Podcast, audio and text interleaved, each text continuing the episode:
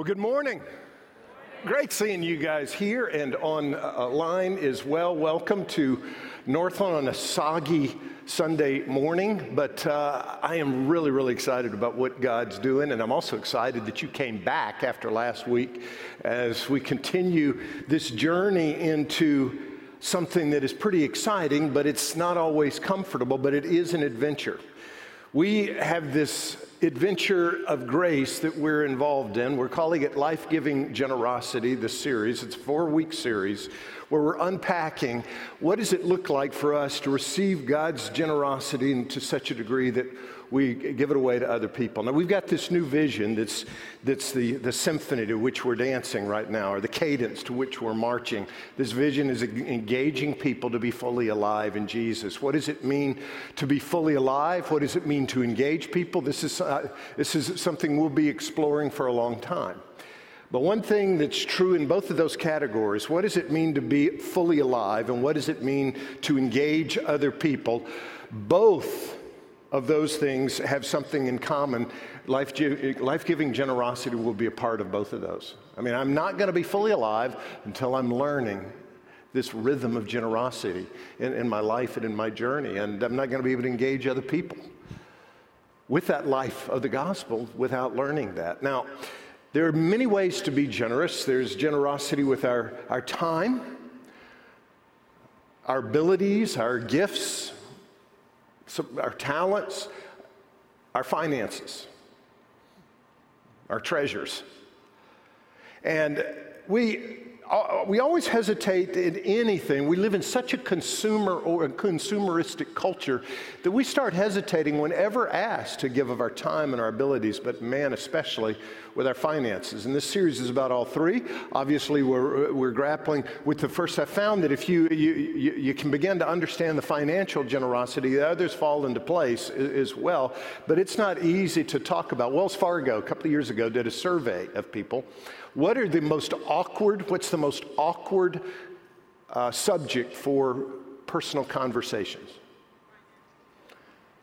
And they went into it with the assumption that it would be death. That That's, that's the most awkward topic. In fact, this, this article is called Taboo Subjects. They did a survey, 44% of people said the most awkward topic in one on one conversations and small group conversations is personal finances.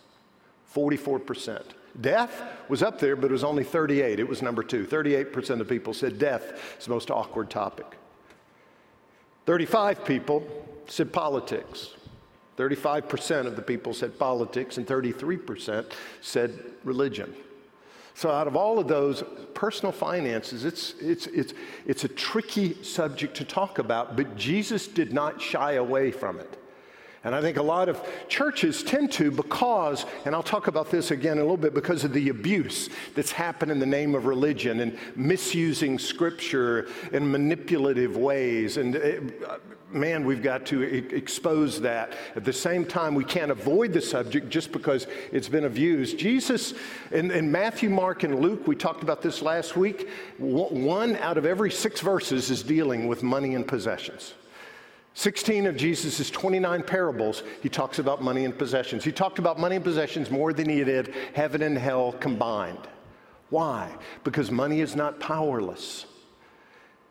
It's either something to be wielded or something to be wielded by, something to be controlled by, or something we can harness for good or, or, or, for ill. We think that our personal finances, we don't want to talk about it because it's a personal, private thing. The problem is what we think is private, it isn't necessarily private, which is what Jesus said over and over. A number of years ago, I was planting a church, starting a church in downtown Chicago, Arlene, and I lived in a Greystone walk up down the Lincoln Park area. And a, a Greystone had three stories and we were on the ground floor, and we just had Andrew, our son. Now, this is going to date me a little bit, but some of you guys, you millennials, will just laugh at this. But there was a time when we thought it was a big deal in homes to no longer need a cord for our phone in the house. They uh, came up with these, these phones that had an antenna that you pulled up. You guys remember those?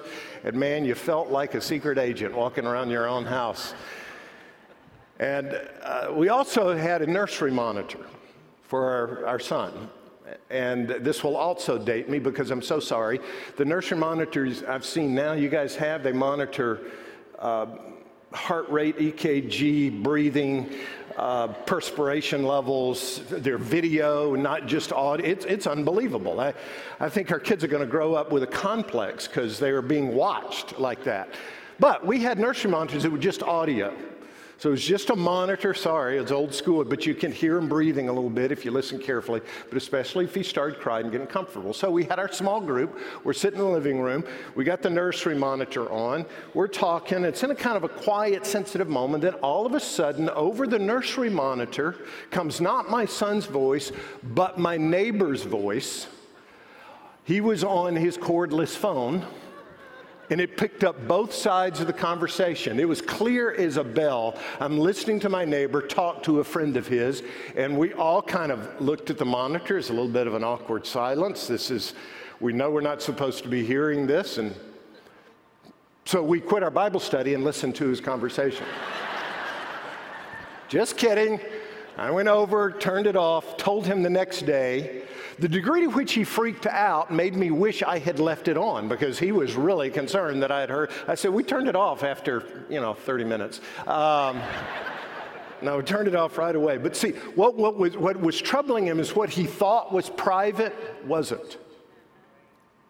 And what we think is private when it comes to our finances, it isn't.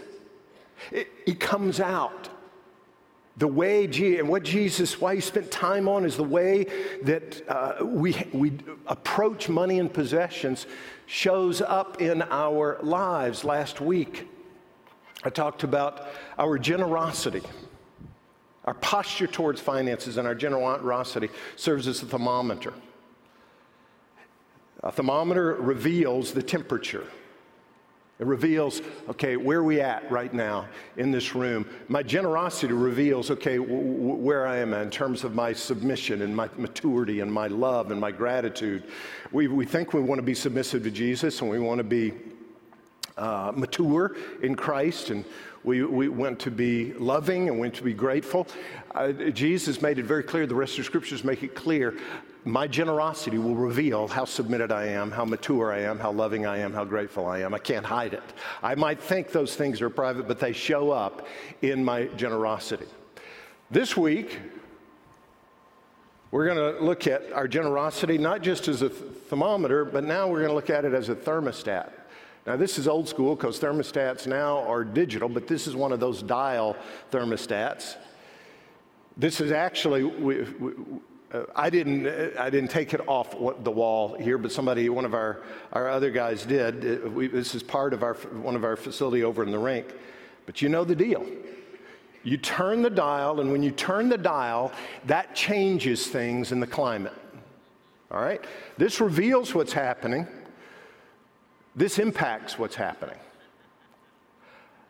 Our generosity is both a thermometer revealing what's going on in our lives, but our generosity will also serve as a thermostat.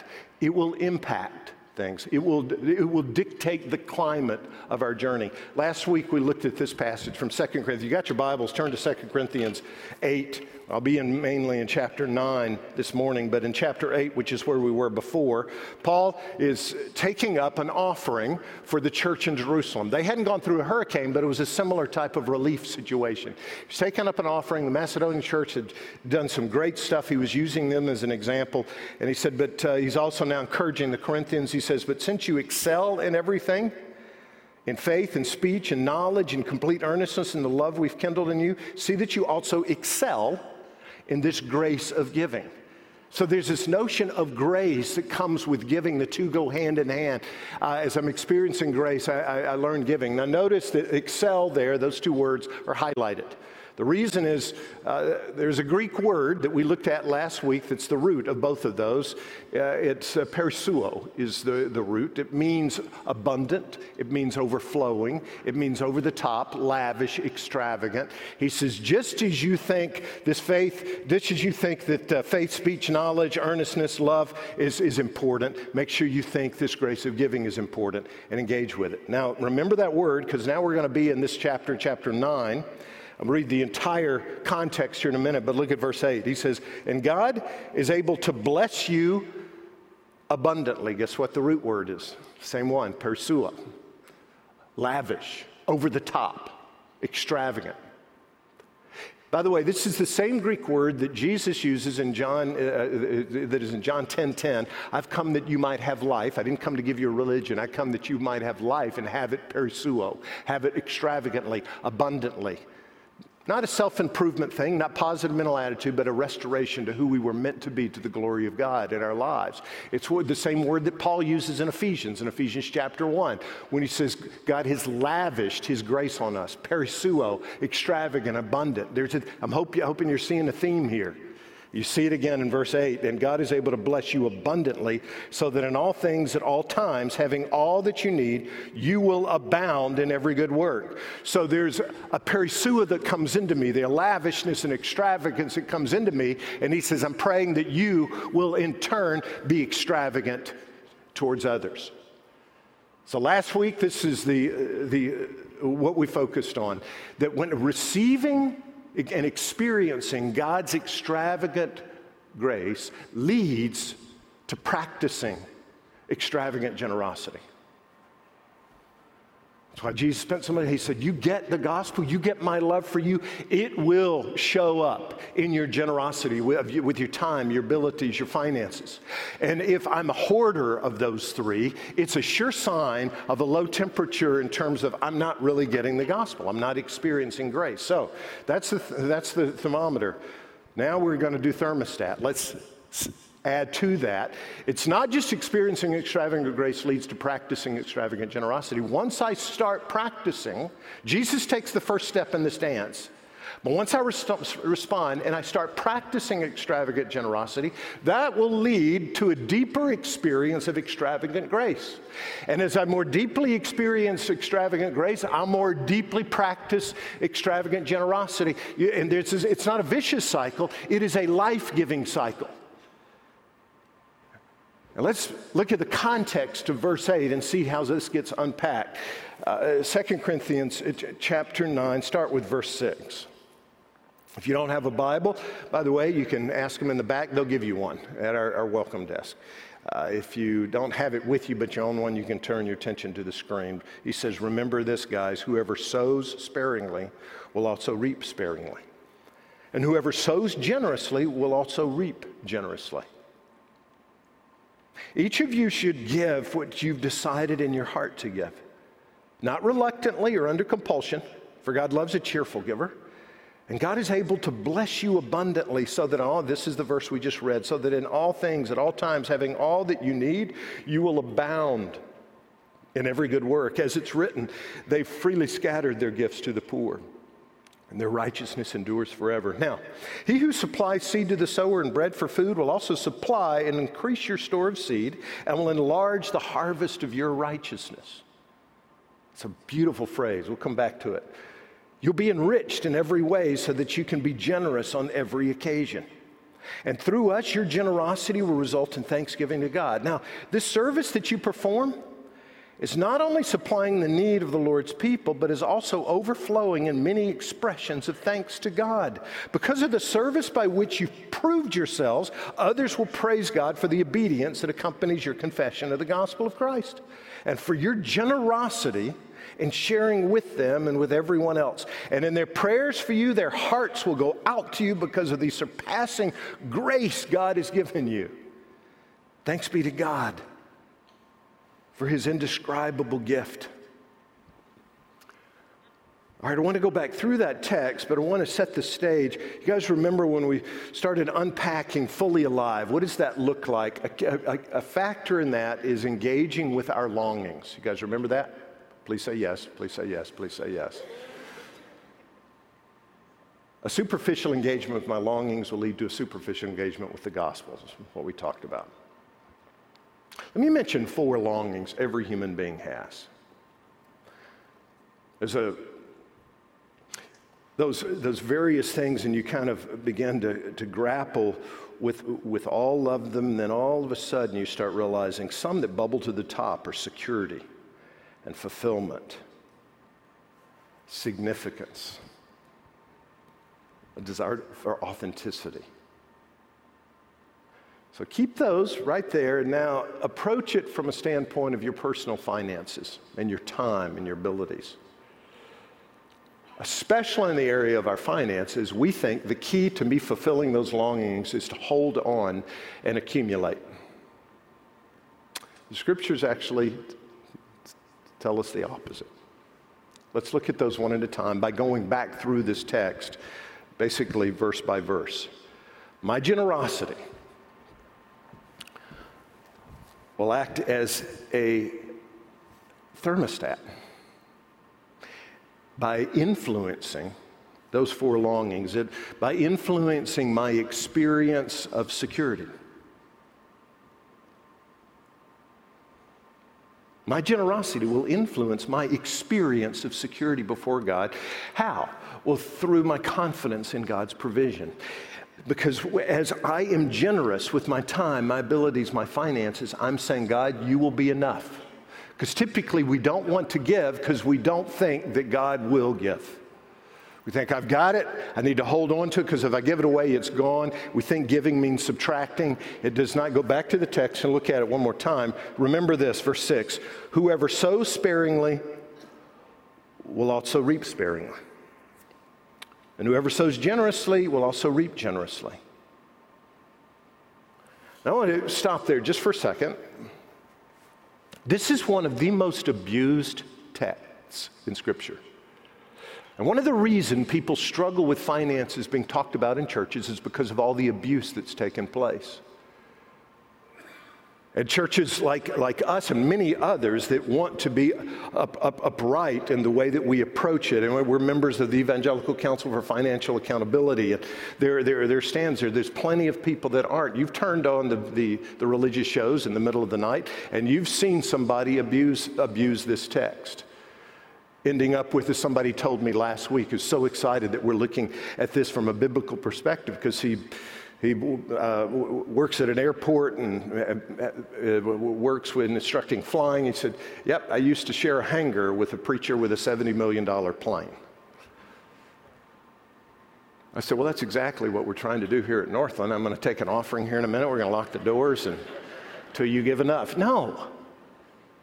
But and I want you to hear this. As a result, I mentioned earlier, we shy away from talking about this I, because of all that abuse. We can't do that. And I, I realize broaching this is a very sensitive subject. But, but telehuckster, and I'm, I'm not saying all televangelists, I'm not saying that, but there are some, you know that. The abuse of Scripture does not negate the truth of Scripture. When a passage has been abused, you don't throw out the entire passage, you look at it in the, in, in the context of what it was intended for in your personal journey. Now, here's what a lot of us do it's been abused, so as a result, we don't deal with generosity in our own lives, we use it as an excuse. My heart plays those kind of deceitful tricks on me. You know, oh man, there's all sorts of abuse out there regarding finances and giving, and so I'm just not going to give because all the abuse that's happened. No. When I'm doing that, I am so negatively impacting my walk with Christ from a temperature standpoint. And I'm missing out on the impact of my generosity that can happen like from a thermostat. So keep reading. Each of you should give what you've decided in your heart to give, not reluctantly or under compulsion. For God loves a cheerful giver.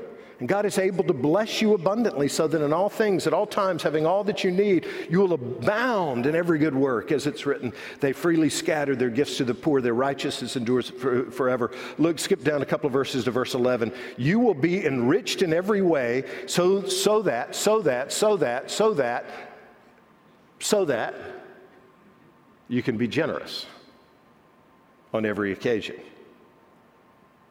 And through us, your generosity will result in thanksgiving to God.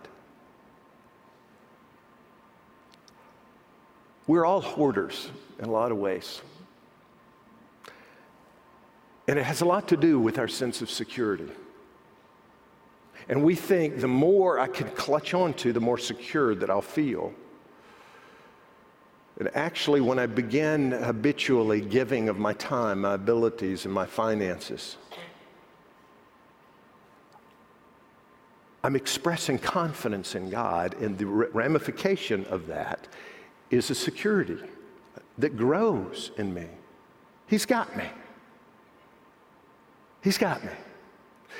Jules Verne wrote a, a, a, novel called The Mysterious Island about five es- escaped uh, prisoners from a Civil War prisoner of war camp.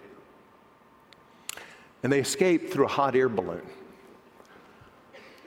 They didn't really know that much about hot air balloons, but uh, won't go into the details of how they got it. But they're up there, these five prisoners, and they had time to load all they thought they needed weapons and uh, clothing and, and gold.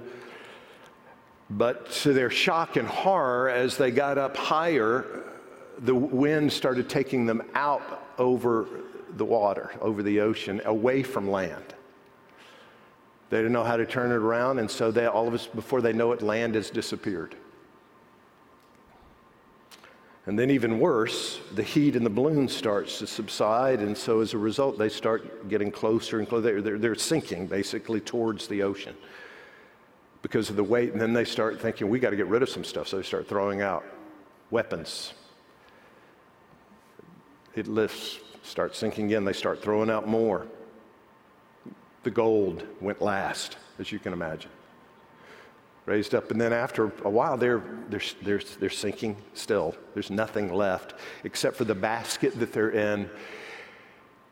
And they made the decision we can rig up ropes and sit on the ropes and get rid of this heavy basket. They did that just in the nick of time because the water was right underneath them. And as soon as they did that and they cut the basket loose, they rose up again. And they rose up high enough to see land in the distance. How did they survive? By figuring out what was really necessary and making some tough decisions contrary to what their comfort was. And so often, what we think will bring us security actually makes us more insecure. Luke chapter 6, verse 38. Remember, I, I, mentioned earlier about the sowing and the reaping and saying that verse has been abused by some telehucksters? Man, this one has too. Jesus said it Give, and it will be given to you. A good measure, pressed down, shaken together, and running over, will be poured into your lap. For with the measure you used, use, it will be measured to you. Now, God is not a vending machine. But this, this text is, is true. Yes, it's been abused, but it's true. Is he saying, give and it will be given to you? I think so. So, what's up? If God's not a vending machine, then why is that true? I think probably at the core, it's a matter of faith. It, because when I'm giving, it's, a, it's an act of faith that this time that I'm giving to this person, that God will honor that. I had a mentor one time said, not just with my time, but my finance. He said, Do you want God to be your financial partner or not? he said, In my journey, whenever I've grown afraid in my finances, I've gotten more generous, not less. Because of all that the scripture teaches about when I exemplify that faith, God honors that. So when he says, Give and it shall be given to you, he's saying, You cannot outgive God. You just can't. It's a thermostat. When I'm generous, it influences my experience of security and say, He's got me. There's a second way that generosity influences our, our, lives and our environment. It's in the area of fulfillment. My generosity influences my experience of fulfillment. How? through my, and I love this phrase, I told you I was going to come back to it, through my harvest of righteousness. We'll harvest righteousness. Go back to the text, verse 10. Now, he who supplies seed to the sower and bread for food will also supply and increase your store of seed and will enlarge the harvest of your righteousness. What's he talking about there? When you and I trust Christ, if you're not yet a follower of Jesus, uh, and if this is the first time you've ever uh, been to church, uh, congratulations. We've confirmed all your suspicions that churches, all they talk about is money. Um, but I'm hoping that you're picking up something different and know that we don't always talk about it, but it is part of the counsel of God. But when you came to Christ, or if you're going to come to Christ, this is what happens.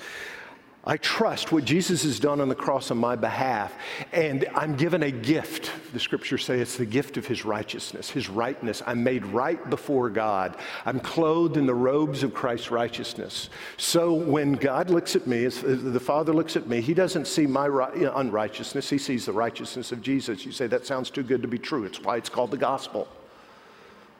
It's grace, him giving me not what I deserve, but what I need.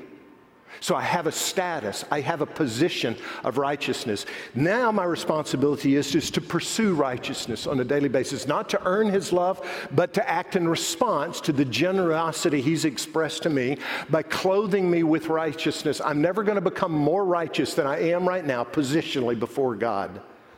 It's a beautiful thing. It's some of what Michelle was talking about earlier. I'm a child of God. That's something He says. What He says is true. And we feel shame, we feel regret, we feel all those things, and we need to respond to them. But never in the midst of those have I become unrighteous again, positionally before God. I'm just as righteous as ever. Now, same thing is true with being alive in Christ. Once I've made alive, I've, I've, become alive in Christ, my status is alive. But to experience that life of the gospel is involves daily choices of submission and obedience and trust. Tracking so far? Okay. What Paul is saying is you've been given this gift of righteousness. You want to harvest the fruit of it? You want to experience the beauty of it? That's going to come out in your generosity. The more generous I am, the more I experience the harvest of the righteousness that he's, he's already given me. People will talk about, I hear people say, I, eh, people get really angry about conversations about money in church. And I, I, get that because of all we've talked about. But I also hear people say money is not a spiritual issue. It could not be more than a, it could not, it, that could not be more incorrect. In fact, here's a text that if it weren't in the Bible and Jesus, I don't know that I'd, I, would i blown away that it's in Scripture. But Jesus says it. Luke chapter 16, verse 11. So if you have not been trustworthy in handling worldly wealth, who will trust you with true riches?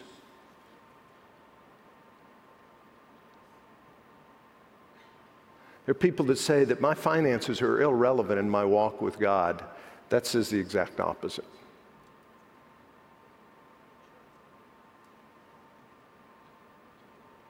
The reason I'm pausing is I, I, simply want you to trust Him.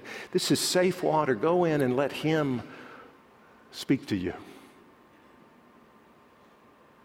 So, the way that I approach money and possessions has a direct thermostat influence on my walk with God and my fulfillment in the gospel.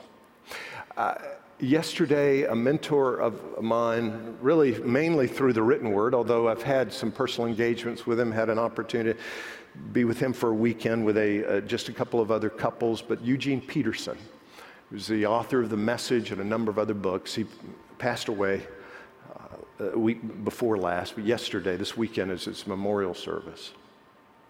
And so I've been rereading some of the things that he wrote. Eugene just it was an amazing encourager. In fact, there was there were other people that might have encouraged me as much. Nobody encouraged me more regarding the writing of my book than than Eugene did. He got it. He spoke life into me. And just in memory of him on, I'm just going back through some of his books.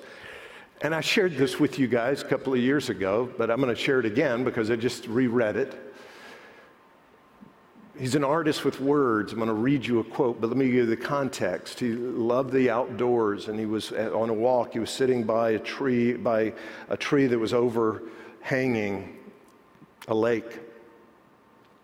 There's a low branch, dead branch, and on the branch he noticed a, a mother swallow and three little swallows.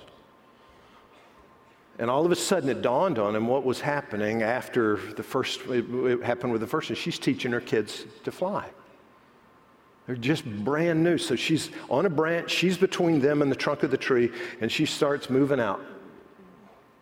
Bumps into one little swallow, that swallow bumps into his, his little sister, and, or his, his, I guess it's twin sister, and twin sister bumps into her t- twin brother, and poor little guy on the end, he gets the raw end of the, the branch, literally, because after a while there's no branch left. He gets bumped off by the others, opens up, and flies. Same thing happened with the second one. The third one was not going so easily, he said. The third one actually relaxed its clutch on the branch and swung underneath the branch. But Mama pecked on his little claws enough, he finally let go and he flew. Now, here's what Eugene wrote about that. Birds have feet and can walk. Birds have talons and can grasp a branch securely. They can walk, they can cling, but flying is their characteristic action. And not until they fly are they living at their best, gracefully and beautifully. He goes on to say this giving, my word's not his, whether it's our time, our abilities, our finances, giving is what we do best. It is the air to which we were born. It's the action that was designed into us before our birth. Some of us try to desperately hold on to ourselves, to live for ourselves. We look so bedraggled and pathetic doing it, hanging on to the dead branch of a bank account for dear life, afraid to risk ourselves on the untried wings of giving. We don't think we can live generously because we have never tried. But the sooner we start, the better, for we're going to have to give up on our lives finally. And the longer we wait, the less time we have for the soaring and swooping life of grace. Hmm. Proverbs chapter 11, verse 24 and 25. One person gives freely, yet gains even more. Remember, you can't outgive God. Another withholds unduly, but comes to poverty. A generous person will prosper. Whoever refreshes others will be refreshed. Our tendency is to hoard and say we just got to survive. Take a step, small step, with time, your t- abilities that are unique to you, your finances, and, and bless give. Last Saturday night, here at Northland, we did a trunk or treat for this community. Didn't charge, just opened up our parking lot. Over 3,000 people came. I love that. I love how so many of you, uh, almost 40 trunks were opened up, and another 40 volunteers and 40,000 pieces of candy were donated. And I thought of that verse last Saturday night as I was going out and looking over my Nathan Clark uh, beard that I, he refreshes others will be refreshed. You know, Northland can have a great temptation because Northland has been through some difficult waters in a transition and financially and is still there. And the tendency can be to hoard, to clutch. And if we take that approach, the Northland that we know will not survive. We must continue to be generous, to be giving, to refresh others. Because it's a thermostat. If we're going to be fully alive, we can influence that by our generosity. Let me give you a third reading. I'll do these last two a lot, a lot more quickly. My my generosity serves as a thermostat and it, and it, influences my experience of security, my experience of fulfillment, but it also will influence my experience of significance. Everybody wants to be significant. How's that work? We think we want to bolster our own importance. No, through our impact within his kingdom agenda, that's where it's at. Verse 12. The service that you perform is not only supplying the needs of the Lord's people, but is also overflowing in many expressions of thanks to God. Many uh, express, he says, what you're doing, what's going on, is that you're having an impact through his generosity. I was getting a cup of coffee a while back at a coffee shop downtown called Credo. No, they're, they're, they're not paying me for this advertisement, it's just, it's, but it's a great community place. And one of the things they're involved, I, th- I think some believers are involved with it, and they are involved in, in, in terms of community service. And uh, one of their deals is you name your price of your, your coffee. And I was behind a guy, and the guy, the, the, the barista was explaining this to him. The guy said, What? I na- name a price? Yeah, you name your price. And, uh, and you'd think a lot of people would abuse that. I'm sure there are some people who do. But a lot of other people are more generous. Why did they do that? And so he's explaining this to the guy, and he showed him this. There were a stack of them, so I took one and looked at it. Here's the deal it's a manifest for Credo Coffee. It says, The sum of all the small, unexamined choices we make every day will build a momentum in our lives. The sum total of all those unexamined choices. Without intention, our culture will direct that momentum toward comfort, entertainment, and isolation. There's nothing wrong with bigger TV screens and comfier couches. We're, not, we're just convinced that they will not leave us satisfied. We'll need something more substantial. We build substantive lives with successful small choices. So reject apathy and engage the world. Do more than just exist, pursue meaning. Man, I almost turned the page thinking the next one would say, engage people to be fully alive in Jesus. but that's why you name a price. Because my sense of significance grows through my impact. My impact comes around from my generosity.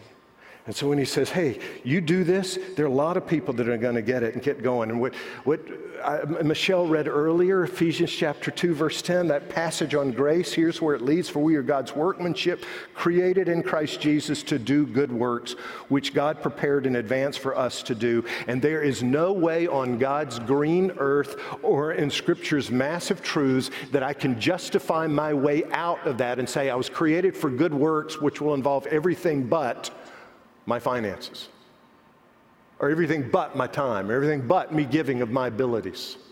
It's all of me engaged that, that when and I begin to trust God with it, and it ramps up my sense of significance. So it's not just my, the thermostat for my um, sense of fulfillment. And it's not just my thermostat. When you look at the beginning of that text for, for that whole aspect of security, but there's a, there's a fourth. Authenticity is a longing that we've got. And when I'm generous, it doesn't just impact my security and fulfillment and my sense of significance, it will impact my experience of authenticity. Why? Well, I'm, I'm literally putting my money where my mouth is. As I'm engaging with Jesus, verse 13, because of the service by which you have proved yourselves, others will praise God for the obedience so hear these words service. You've proved something, you've demonstrated something. And you were demonstrating his gospel of grace, basically. It involves obedience that accompanies your confession of the gospel of Christ and for your generosity and sharing with them and with everyone else. And in their prayers for you, their hearts will go out to you because of the surpassing grace God has given you. Thanks be to God for his indescribable gift. So you're showing people, verse 24 of chapter 8 we looked at last week, you're showing people, therefore, show these, these men the proof of your love and the reason for our pride in you so that the churches can see it. It's authenticity. It, when I'm, I'm, giving it, it's, it's, it's me moving from the realm of just theory and words to actual lifestyle and cadence. And God takes this initiative through being gracious to me. Uh, a month ago, I was teaching in Austria on the life of the gospel, and for a couple of days was visiting with some friends of ours that live over there, and they're uh, f- from America, but they're they're actually opera singers, and but both serious followers of Jesus. And they told me the story that his parents sent them a care package uh, as for his birthday, so it's a cash gift and several other things that he loved. The box arrived having been opened and emptied. It had already been opened and emptied. Somebody in the postal service, either in America or in Europe, had stolen all the contents. And somebody else maybe saw it and felt bad and, and taped it up, and they, so they get this empty thing. And uh, it's heartbreaking. But I thought, how often has God given me something that was intended for someone else? Maybe it was some finances, maybe it was some time, maybe it was some abilities, and I, I kept it for myself. God has blessed Northland. He's been extravagant to you individually and to us. May we be extravagant in being conduits and not just containers and pipes and not just buckets. And may this community know not just 3,000 people on a Saturday night, but thousands more through so many things that we can do. But it starts with us each saying, I've been made alive and now I want to live.